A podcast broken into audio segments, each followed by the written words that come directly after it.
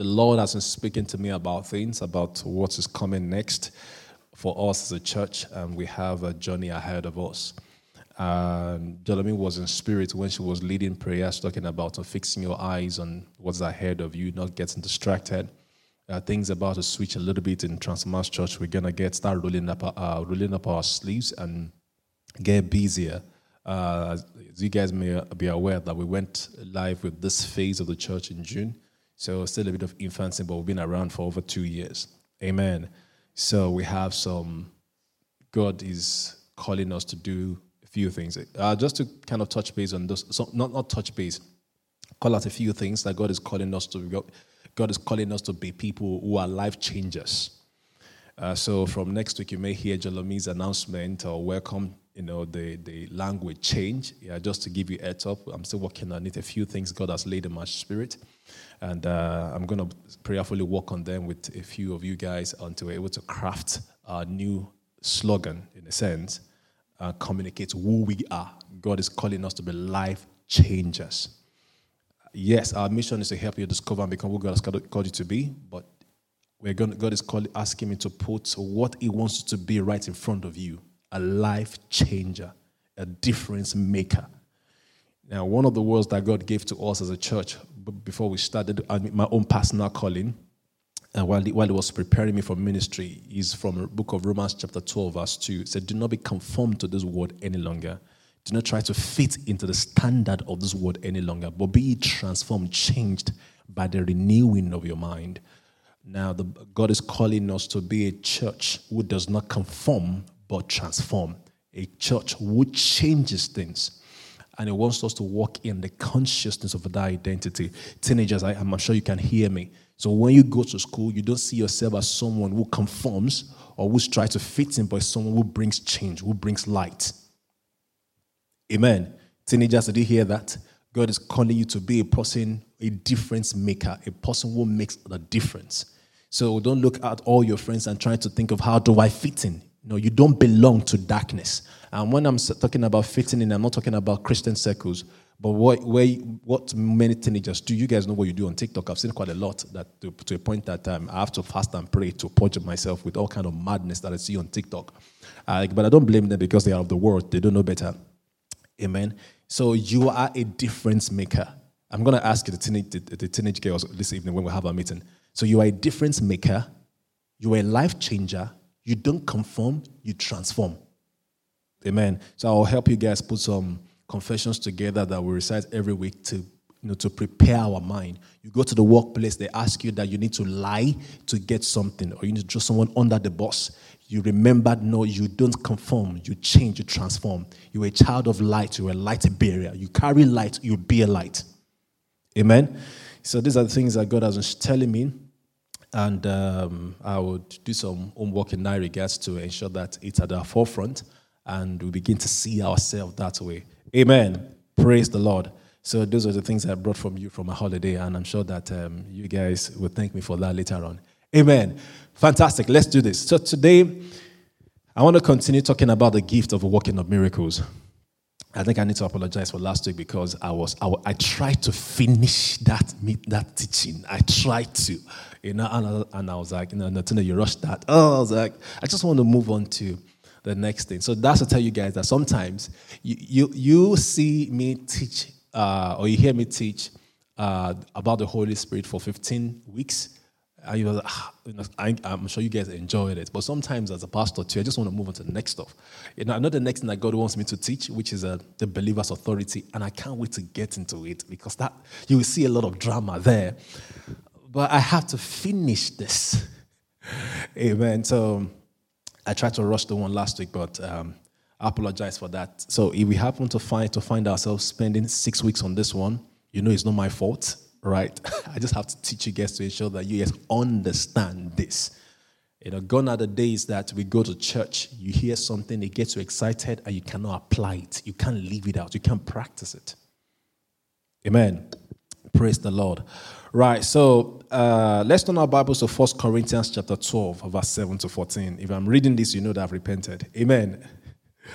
1 Corinthians 12, 7 to 14. 12, 7.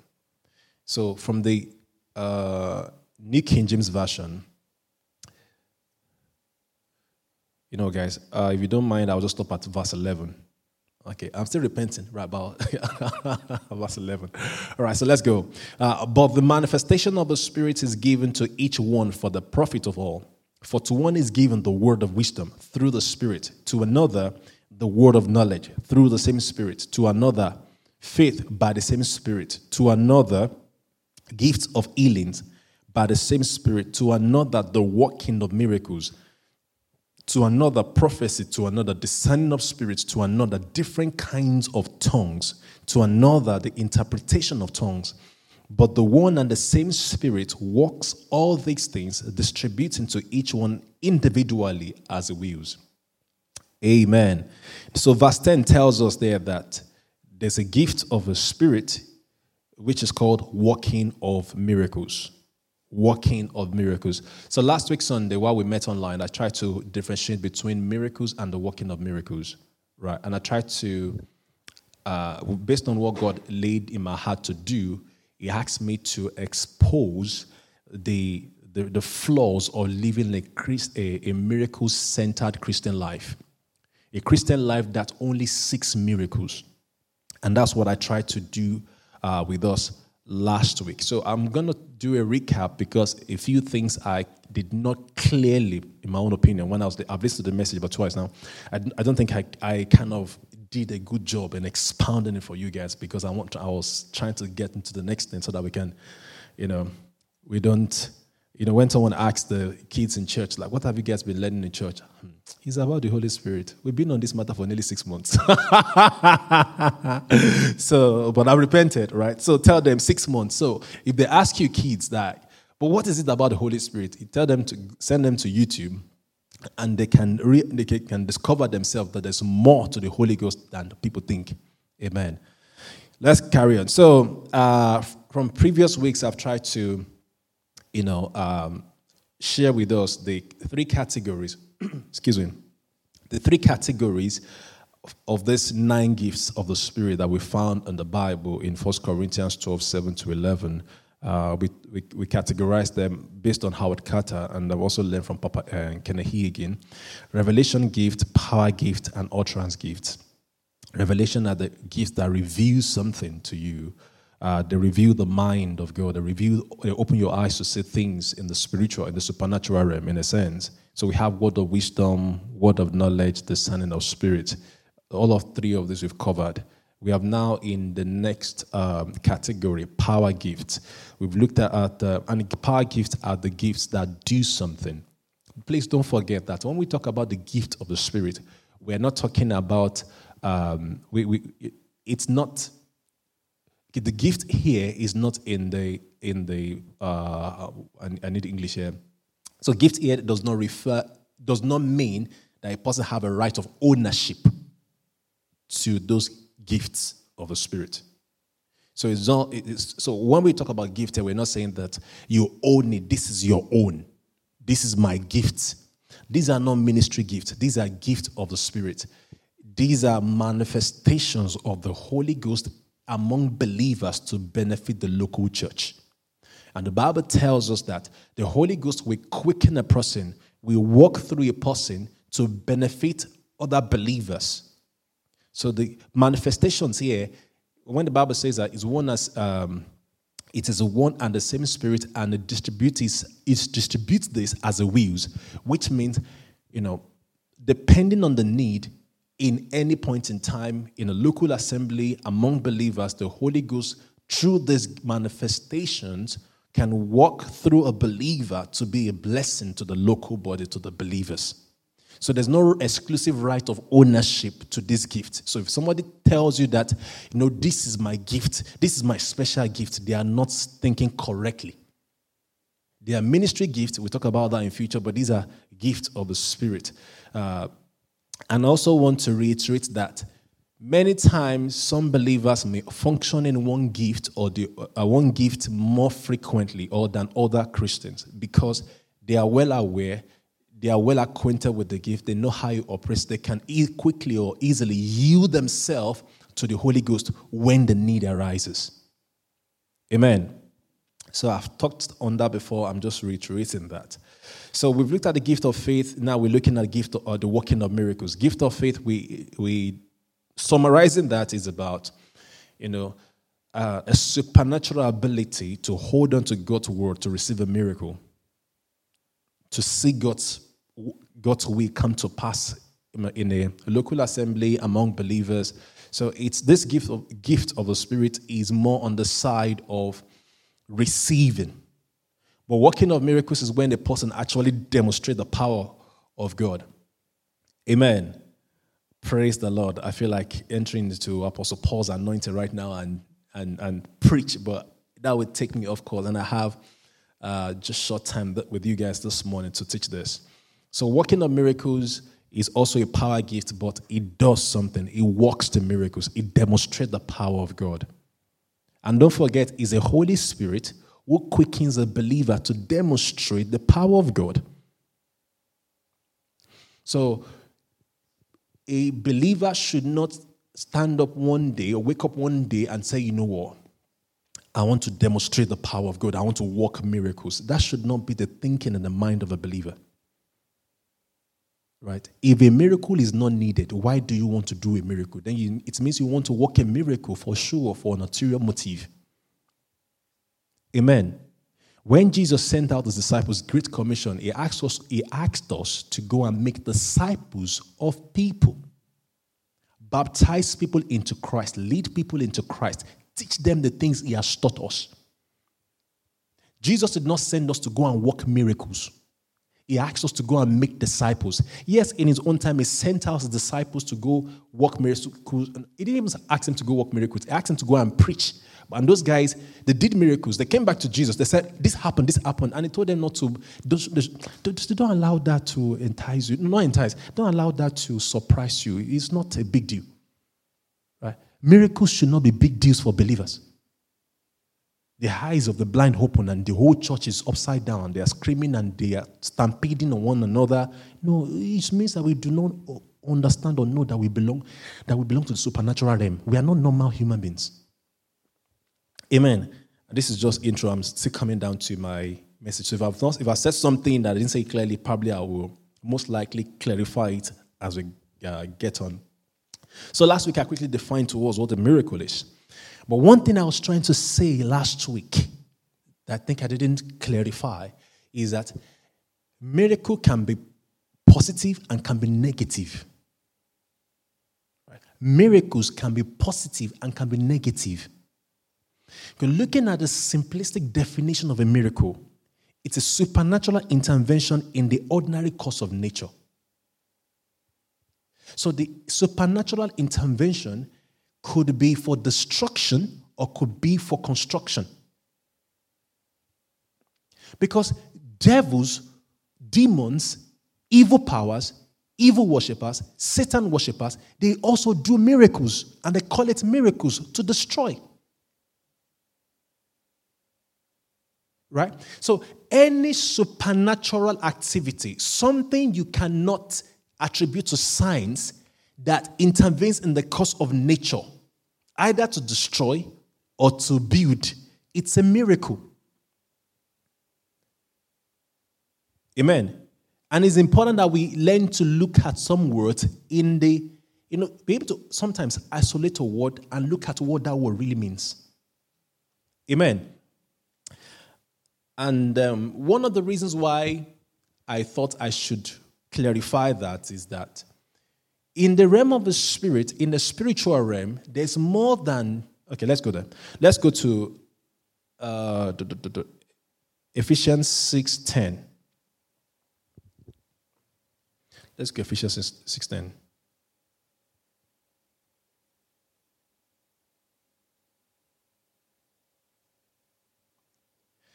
Nick King James, Paul said, Finally, my brethren, be strong in the Lord and in the power of his might. Put on the whole armor of God that you may be able to stand against the wiles of the devil. Wiles there means deception, lies, schemes, trickery of the devil. Watch this. For we do not wrestle against flesh and blood, but against principalities, against uh, against principalities, against powers of, against powers, against the rulers of the darkness of this age, against spiritual hosts of wickedness in the heavenly places. So Paul is saying to us that there are wicked spirits in the spiritual realm. And if these guys, you know, do something, right? If they intervene in the, in the ordinary course of nature, that is also a miracle.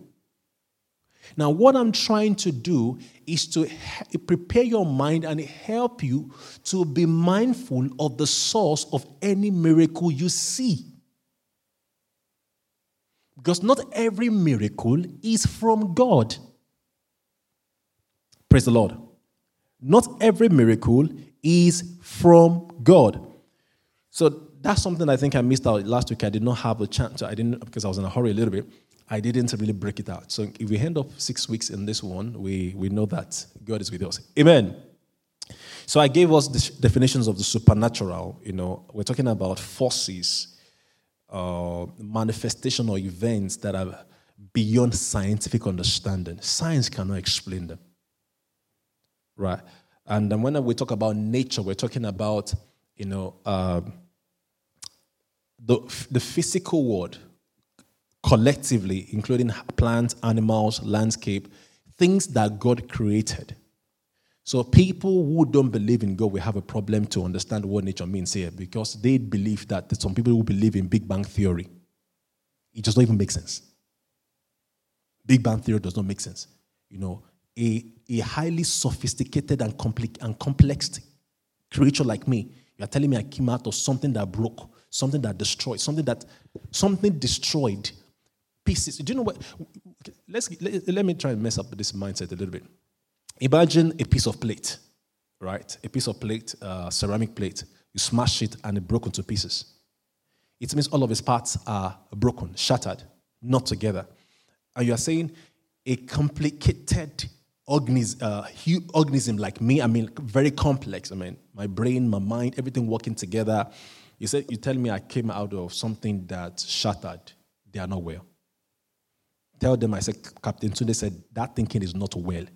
And that scientist can come and sit down with me and let us have one to one. They are not well. Their head is not correct. Amen. I'm not, I don't blame some parents who decide, who choose to um, homeschool their kids. There's some things I think, I'm, there's some courses I think I'm going to allow my children to fail in school.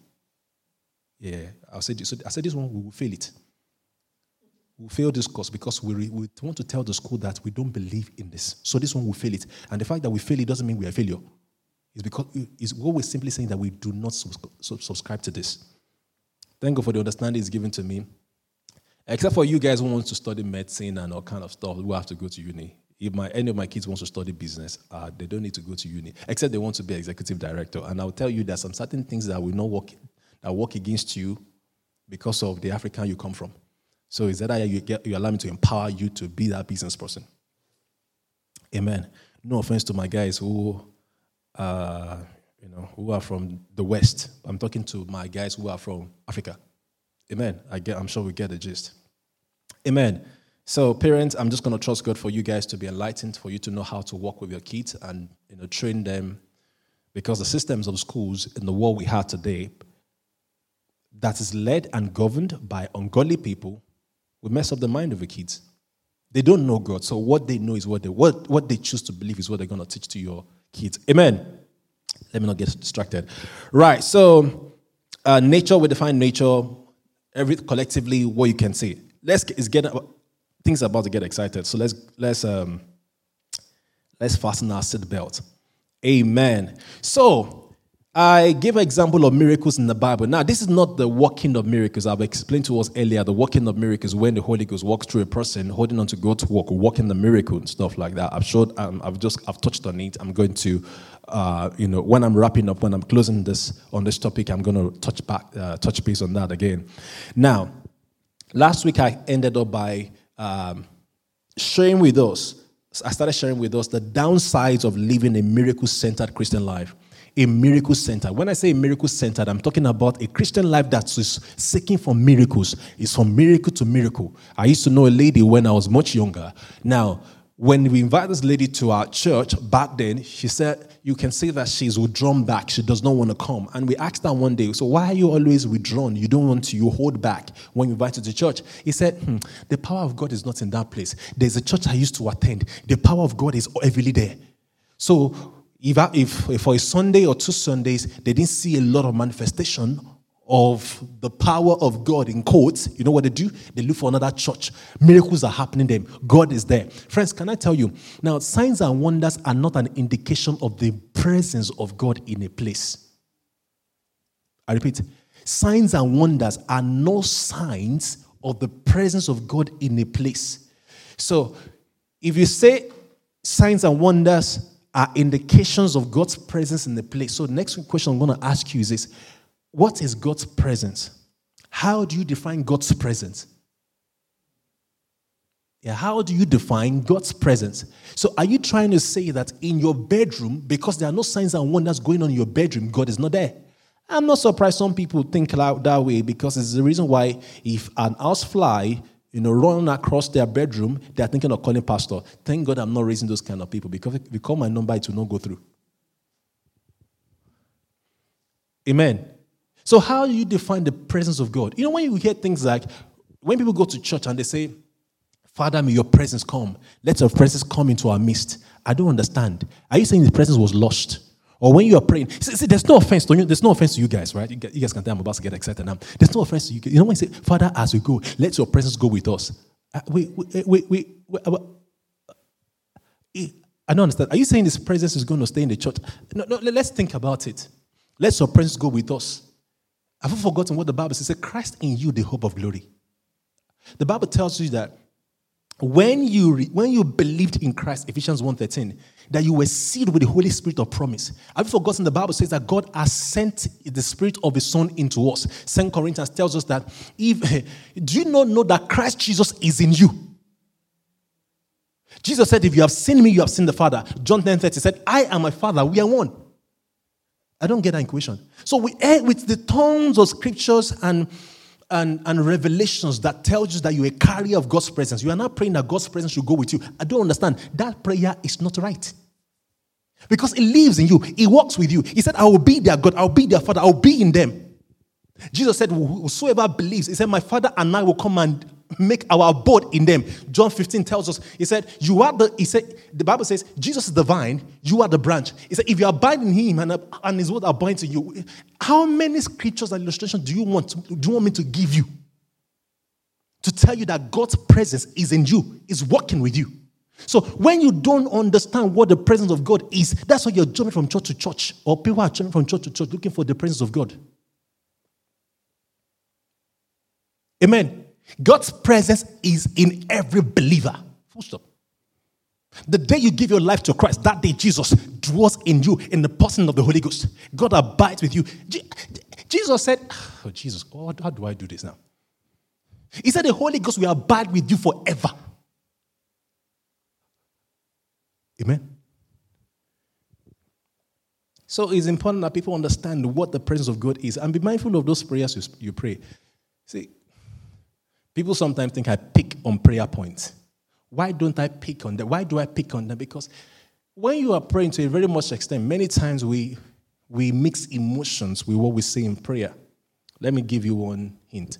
See, whatever you confess, whatever you say that you mix emotions with, becomes more real to you. Yeah, anything you do in this world that you mix emotions with, you do emotionally, becomes more real to you. So I tend to discourage people from saying some kind of funny prayer because I know that that will drive their reality, even though it's not the reality. Amen. So if God's presence, if signs and wonders is what people use, or miracles, what people use as an indication or to measure, to gauge God's presence, we have a problem here. Because God's presence does not always manifest. And to a very much extent, it is people who manifest the presence of God. Mm-hmm. Mm-hmm. I was teaching in a place, and as I, was, as I was teaching, the word of God hit a lady who was sitting at the back of the hall. And the manifestation was good. And I knew how that was going to go. I stopped the manifestation of God's power in that place. I didn't allow it to fly. All I needed to make it fly is, Father, we thank you. Glory be to God. That statement will turn everybody because I could, I could say that some people, people will begin to pick it. I said, This isn't going to happen. This, in this meeting, I'm teaching. I'm not manifesting God's power here because people will fall down under the power of the Holy Ghost and they will stand up with the same problem, with the same wrong t- thinking. So let me teach you correctly. So if you fall down under the power of the Holy Ghost, when you are rising up, you are rising up with a new mindset. You see, I'm not, those falling, those, they don't move me. If you fall, just make sure when you are standing up, you are not standing up with that demon or with that problem. Amen. So people go to church and you see, you see people fall under the anointing. And ah, the power of God is there. Some of them are under spells. They are under spells. I'm not saying that people don't fall under the anointing. I mean, I've prayed with people. There are people who just, I remember a woman, you know, she was standing with her baby. I just stepped, I think about maybe one meter away from her and she just went down. I've seen all of that. I mean, there, there's a lady, there's a girl that, she's funny, but that's a long story. You know, she wants to receive baptism Holy Ghost. And um, she kind of down, she kind of sized me. I'm like, I don't have time for you. And uh, as I lay my hands on her shoulder, this lady was lifted from the floor up about uh, one meter, uh, yeah, about one meter up, and then she went down. I've seen a manner of manifestation of the Holy Ghost, and I used to enjoy those views, those views back then, but that's what anyway. Anyway, I've seen no manner, so that's why it doesn't move, it doesn't bother me, because someone can fall and they still rise up. I remember a lady I prayed with, and I mean, I was praying with somebody else, and I can see she was responding to the power of the Holy Ghost.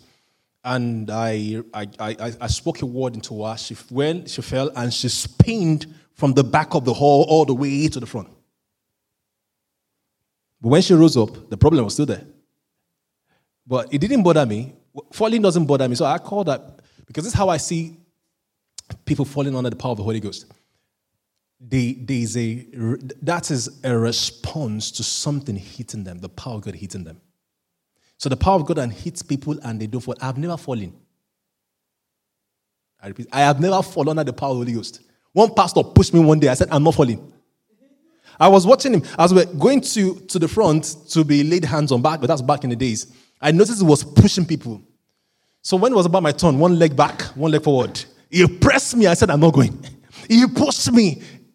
And then when they got us to a corner, somebody says, said, some of you, when you are going to the front and pastor wants to lay hands on you, you put one leg back, you put one leg forward. I'm like, is it by force? Must you press people, push people? I'm a pastor and I'm telling you what I've done and what I will do again. I will not even go allow anybody lay hands on me. That's, that's just it I want. I would not allow that. I get to me. If you want to pray with people, you don't need to put your hand on their head. You can lay your hands on their shoulder. If the Holy Ghost doesn't give you specific instructions to lay hands on people's head, hey, hey, hey, be, let's behave ourselves. Bring your head and lay hands on you. Don't try it on me. I will not even come forward anyway. That's why some of you have contacted some things you should not contact because you go and put your head under somebody's hand you don't know what they are transferring. Somebody say, Are you condemning the laying on of hands? I'm telling you, I'm very aware that there are all manner out there. Amen. Praise God.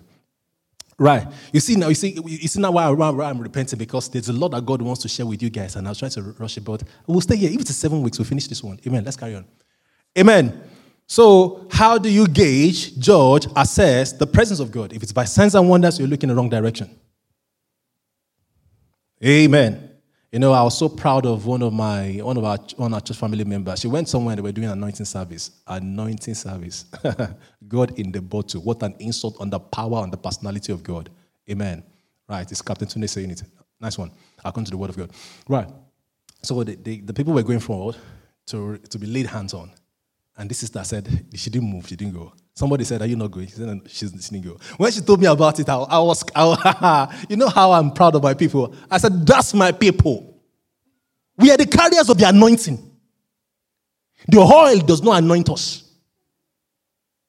The oil does not anoint us. We are anointed, heavily anointed. Amen. I don't need Goya oil, extra virgin olive oil. No, I don't need that on my head. I carry the anointing. The Holy Ghost is the anointing. The Bible says how God, let's, let's, let's, let's do this analysis. Acts 10 38. Let's, let's go there. Let's go there. Acts 10 38. I'm having fun today. I guess because I'm just back. Acts 10 38. Let's read it. Let's read it. Acts 10 38. let's see how, let's see anointing. Let's see anointing. Let me read from, please read, listen carefully as I'm about to read this and don't run off. Acts 10 38. So the Bible says, how God anointed Jesus with olive oil. Is that what it reads in your Bible? Or how God anointed Jesus of Nazareth with extra virgin olive oil and with power. He anointed him with the Holy Ghost. So, are you saying God came from heaven unto earth and poured oil on Jesus? We're telling you, are showing you the, dis, the anointing dispensation. The dis, Lord, my English and grammar, Lord help me this morning. The dispensation of the anointing in the Holy Ghost. Even when they use oil in the Old Testament, the Bible will tell you that when the oil came upon David, right, and the Holy Ghost came, there are two different things the oil and the Holy Ghost. We don't need the oil, we have the Holy Ghost. Praise the Lord. We are still, this is the introduction. Lord Jesus, where am I now? All right, all right, all right, all right. Okay, let's move a little bit. So, the presence of God is not assessed, gauged, you know, perceived because of signs and wonders. We know there are principalities, powers, rulers of darkness who can intervene in the natural realm and cause stuff to happen. If you go back and read the story of, uh, to Exodus, Moses and Aaron. Do, Moses, chew, uh, Aaron chewed down his staff, he turned to snake. The sorcerers, they did the same thing. Many of the miracles and whatever plagues, whichever one call them, that happened that Moses and Aaron did, the sorcerers did likewise. They did likewise. So miracles should not even surprise you. It should not be even what a believer is seeking for. So the two points I want to raise with us, I want to share with us today before we go. Now, the downsides of living a miracle centered life. Now, last week I shared with us the story of uh, the parting of the Red Sea by Moses. Let's go there. Exodus, Exodus chapter 14, verse 10. Exodus 14, Exodus, Exodus, Exodus, Exodus. Exodus 14, verse 10. Now, the Bible says, I'm going to read verse 10 to 16 and 21 and 22. I'm going to be fast a little bit. Please bear with me. And when Pharaoh drew near, the children of Israel lifted their heart. and when Pharaoh drew near, the children of Israel lifted their eyes, and behold, the Egyptians marched. Uh, the Egyptians marched after them. So they were very afraid, and the children of Israel cried out to the Lord. Then they said to Moses, because there were no graves. Look, listen this. Watch this. Watch this. Now, this. Now, it's when I think about the children of Israel, sometimes my body just cringes. Like, what kind of human beings are this? But I'm going to tell you the kind of human beings they are. Right. I'm going to say a lot of stuff in this message. When you listen to the message again, you'll be able to take more, much more notes than even what you are taking now. And I'm glad you guys are taking notes. Now, because I'm trying to put this together in one package for you guys. One of the disadvantages of living a miracle Christian, uh, sorry, a miracle centered Christian life. Now, look at this, guys. 10 plagues, miracles was done in Egypt, right? And despite everything that happened in Egypt, for them to be taken out of Egypt, these guys, they got to the Red Sea. They just found the problem. Everything that the angels did to get them out of Egypt, I don't know how quickly they forgot. I don't understand. Now look at this. So they got to a point. They got to they got oh, they just got to a rough spot. Watch this. Now, verse 11, they said to Moses, Because there were no graves in Egypt, have you taken us away to die in the wilderness? Why have you so dealt with us to bring us out of e- bring us up out of Egypt? Is this not, let me say that, that's okay. Is this not the word that we told you in Egypt, saying, Let us alone that we may serve the Egyptians? For it would have been better for us to serve the Egyptians than that, than that we should die in the wilderness. See, look, look, look, look at people that a lot of drama happened. People died to get them out. Just watch. And Moses said to the people, Do not be afraid, stand still and see the salvation of the Lord, which he will accomplish for you today. For the Egyptians, you see, the Egyptians from, sorry, sorry, I got distracted there. I got distracted. You know, I got distracted by this saying we used to say back then. The Egyptians you see today, you shall see them no more. And people make sermons, service, conference out of it. Ah, we've been duped. Right, let's carry on. I got distracted, so apologies that. Now, he said, let me take the verse uh, 13 again. And Moses said to the people, Do not be afraid. Stand still and see the salvation of the Lord, which, will, which he will accomplish for you today. For the Egyptians whom you see today, you shall see, see again no more forever. The Lord will fight for you, and you shall hold your peace. And the Lord said to Moses, Why do you cry to me? Tell the children of Israel to go forward, but lift up your rod and stretch out your hand over the sea and divide it. Can you see that? And divide. He said, stretch and divide it. So Moses was a person standing in there to do the work of miracles. Amen. And divide it. So and the children of Israel shall go on dry ground through the midst of the sea. Now, if you look at that story properly, now, this is an ocean.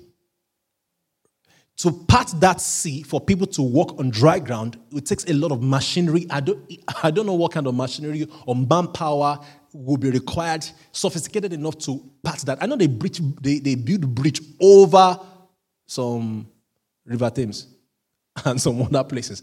But this was this is not building a bridge. Even if we're gonna build a bridge, it's gonna be a lot of work. So somebody parted this Red Sea.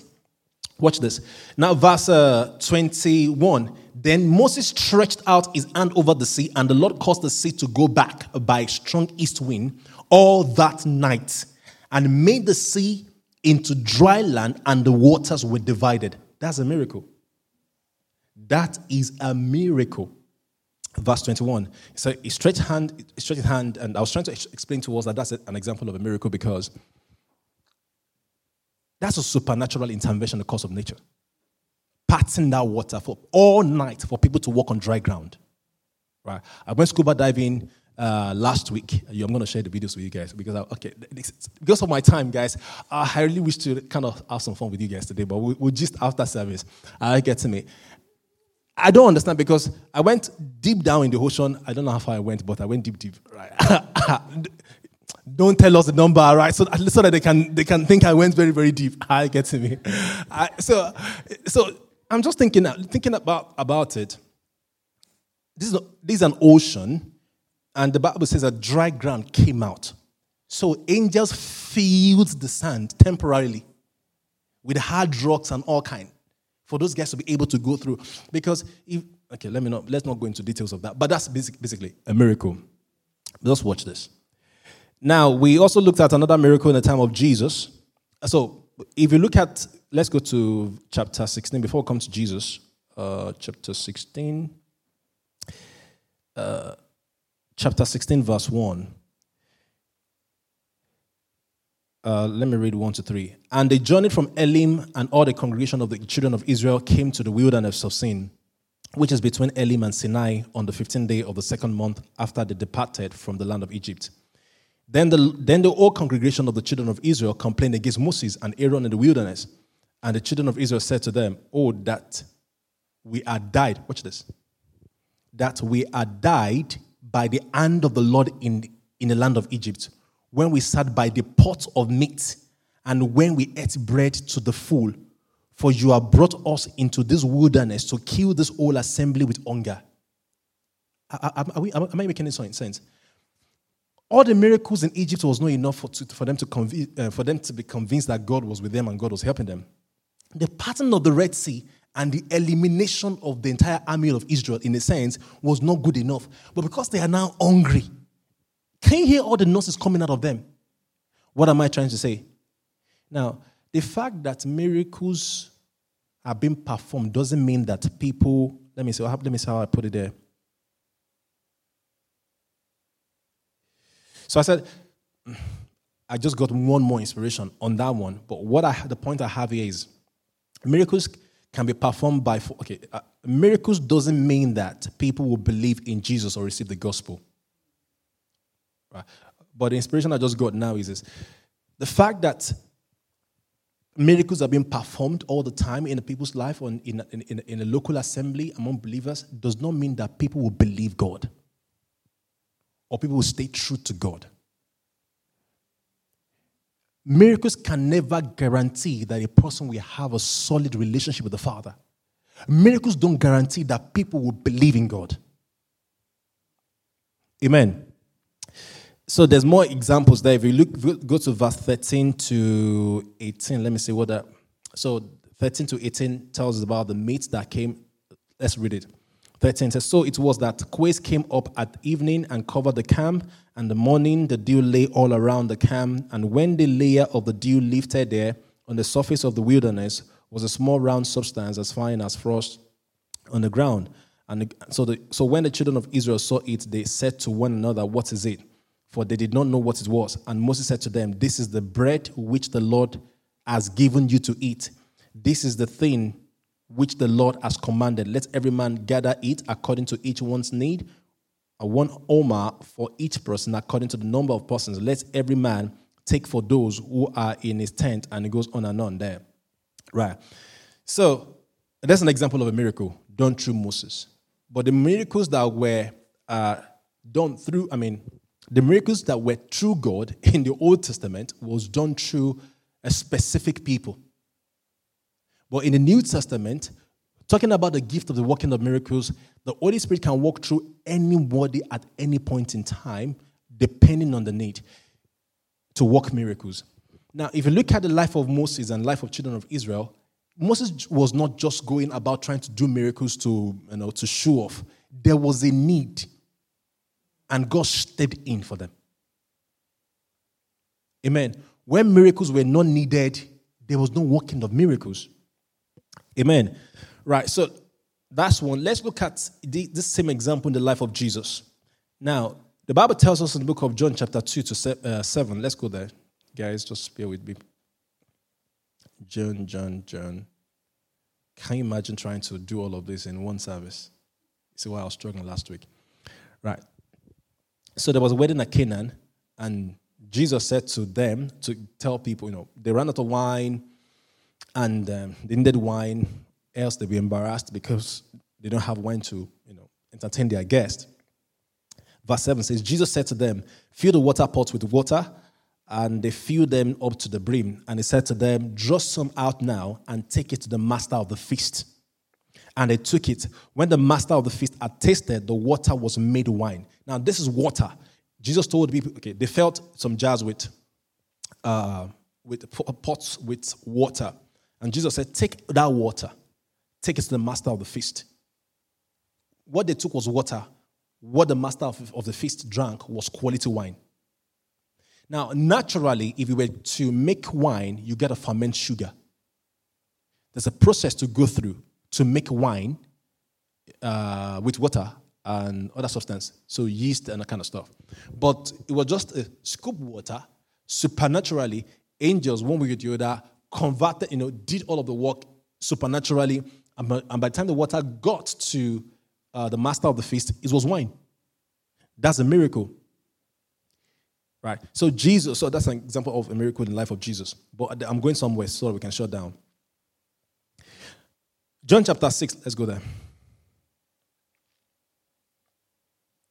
John 6. John 6, 5.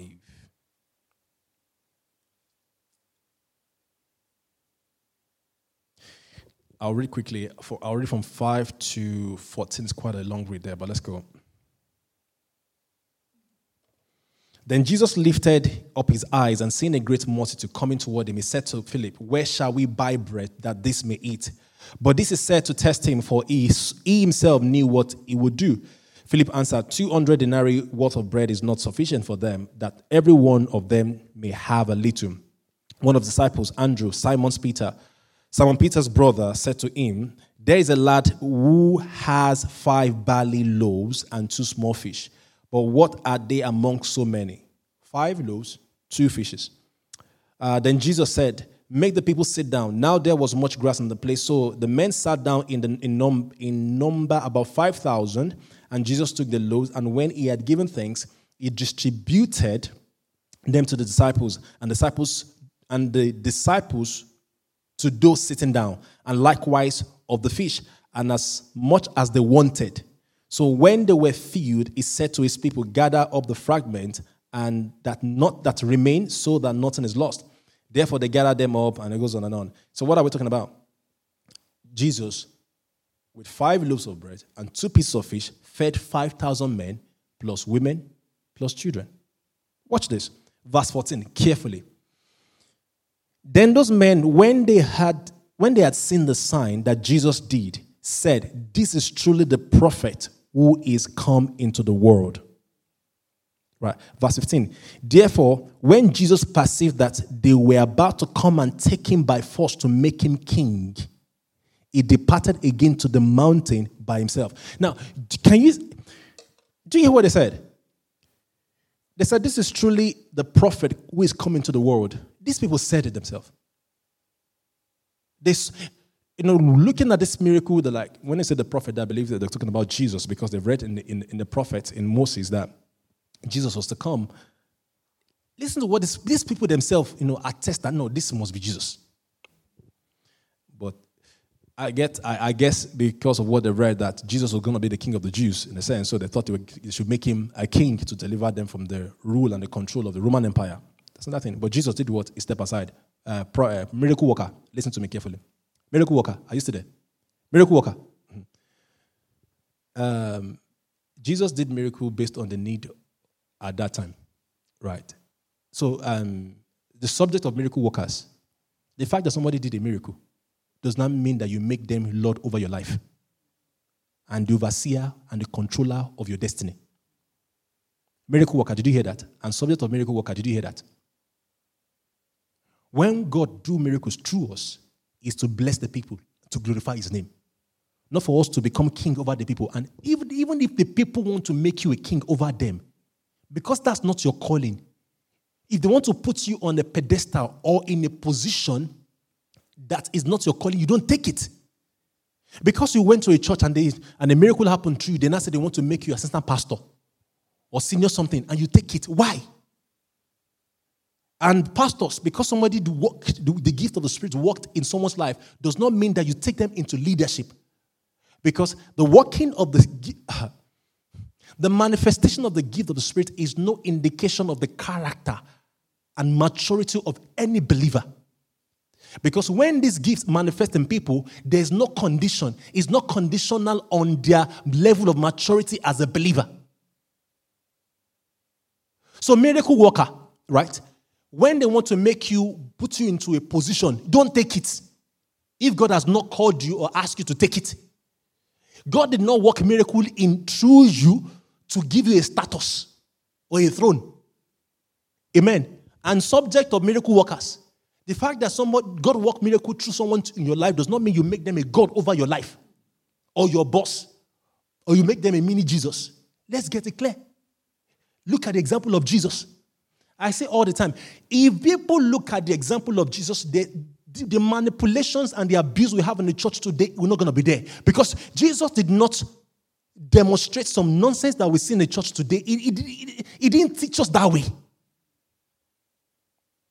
So it, comes to show, to, to show that if Christians don't know Jesus, they cannot know who looks like him or who is walking according to his principles. So if you don't read your Bible, if you don't, if you don't read your Bible, if you are not a Christian, if you are not a follower of Christ, you can't know the ones that are followers of Christ. Amen. To wrap up, Thank you for the extra five minutes. Glory be to um, glory be to God. You guys are so generous. Glory be to God. Now, I want us to look at verse. I'll wrap up here. 25, 26. This is crucial. When I said the fact that people, the fact that we do miracles in people's life does not mean they will believe. Watch this, watch this. Verse 25, let's go there. Now, they, they called him prophet, right? In verse 14. And 15, they tried to make him king, right? 25.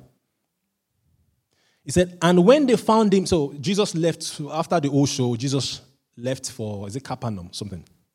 So they left the place, the other side of the river in a sense. And uh, let's carry on. 25. So you, in case you see the next day.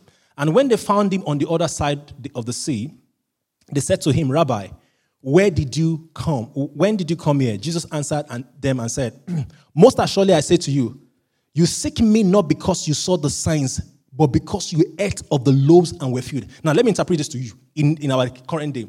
Now, when you minister or invite people to your local church with miracles, you know, prosperity, this, this, that, that, depending on their appetite.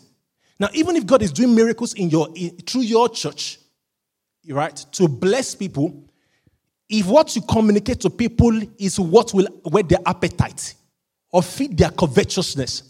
Now, when they what will keep bringing them is what they want. So they'll become a Christian who come to church based on what they want.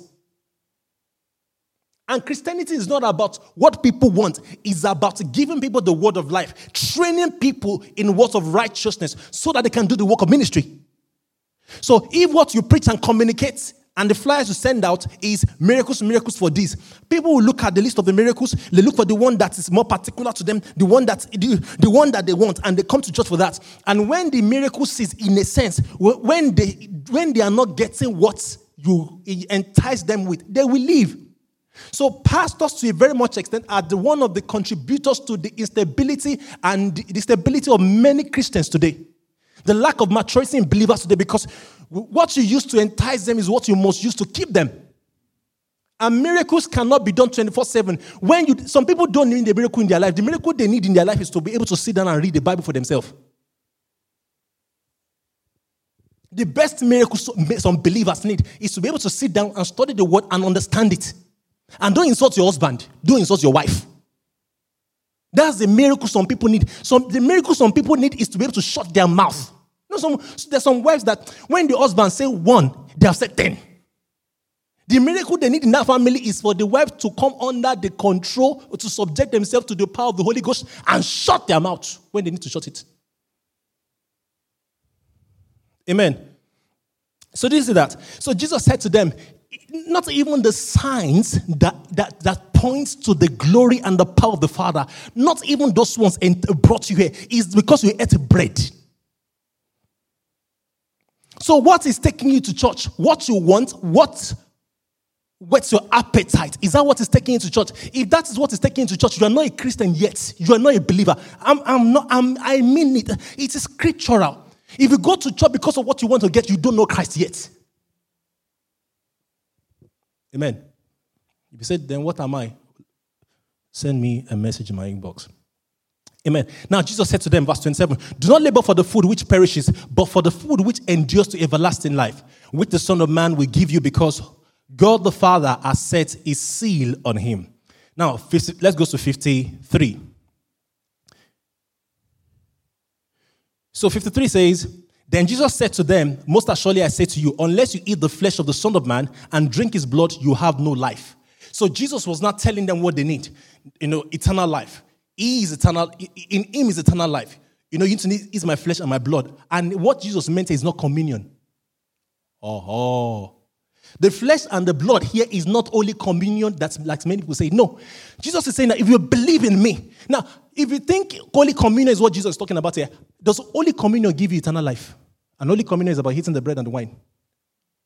What if I tell you I don't believe in Holy Communion? Ha ha ha ha, riots don't start. no, I don't believe in it. Can people have communion? Yeah. But communion will never save you. Can we do communion? I, I, I will teach you communion in the New Testament. Communion in the New Testament is not bread and wine. I'll teach you one day. Amen.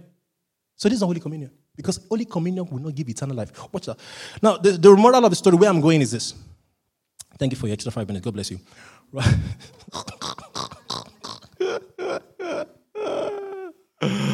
okay, let's go. Let's, let, let, let's, let's take it to the end. But let's go to 66.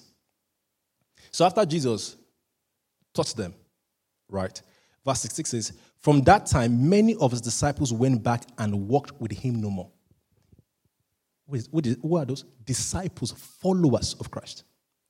So when we are entice people with miracles, and they come in and they're following you, they're dedicated, when you start teaching them the word of life, many will leave you because what you used to bring them is miracles. And now you want to give them. Now, word of life, this is my own principle. And based on what I see in the Bible, any pastor is free to do whatever they want to do. But I say to you, whatever you use to entice people, to invite them, is what you have to use to keep them. Amen. And one of the ways you can easily divide your church is to bring entice people with miracles because if miracles are no longer happening through you and one brother in church seems to be working miracles, they will go in his direction. Amen. They will go in his direction because you have raised gullible people. Amen. But do you know why they left Jesus? Because they did not understand what he taught. Take your time to read that book of, uh, properly. Let me let me go down. down. Yeah. Let me see if I can get it from 53 to 58. Let me see that. Uh, 53 to.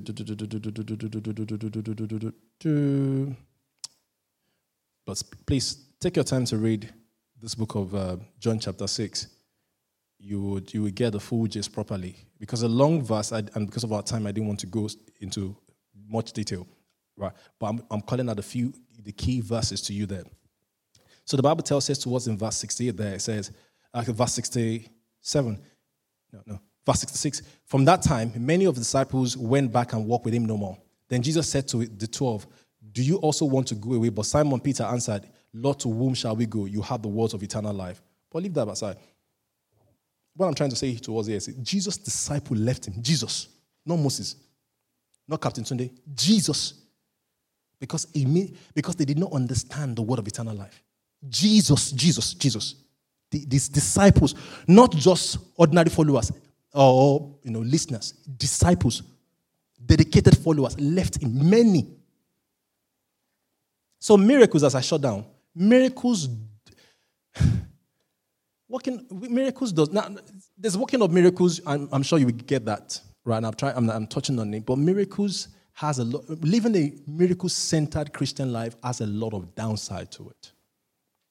So let's ask ourselves: Am I a miracle-centered? Am I living a miracle-centered Christian life? Let's bow our heads for prayer. Father, we thank you in the name of the Lord Jesus for your word has come to us today.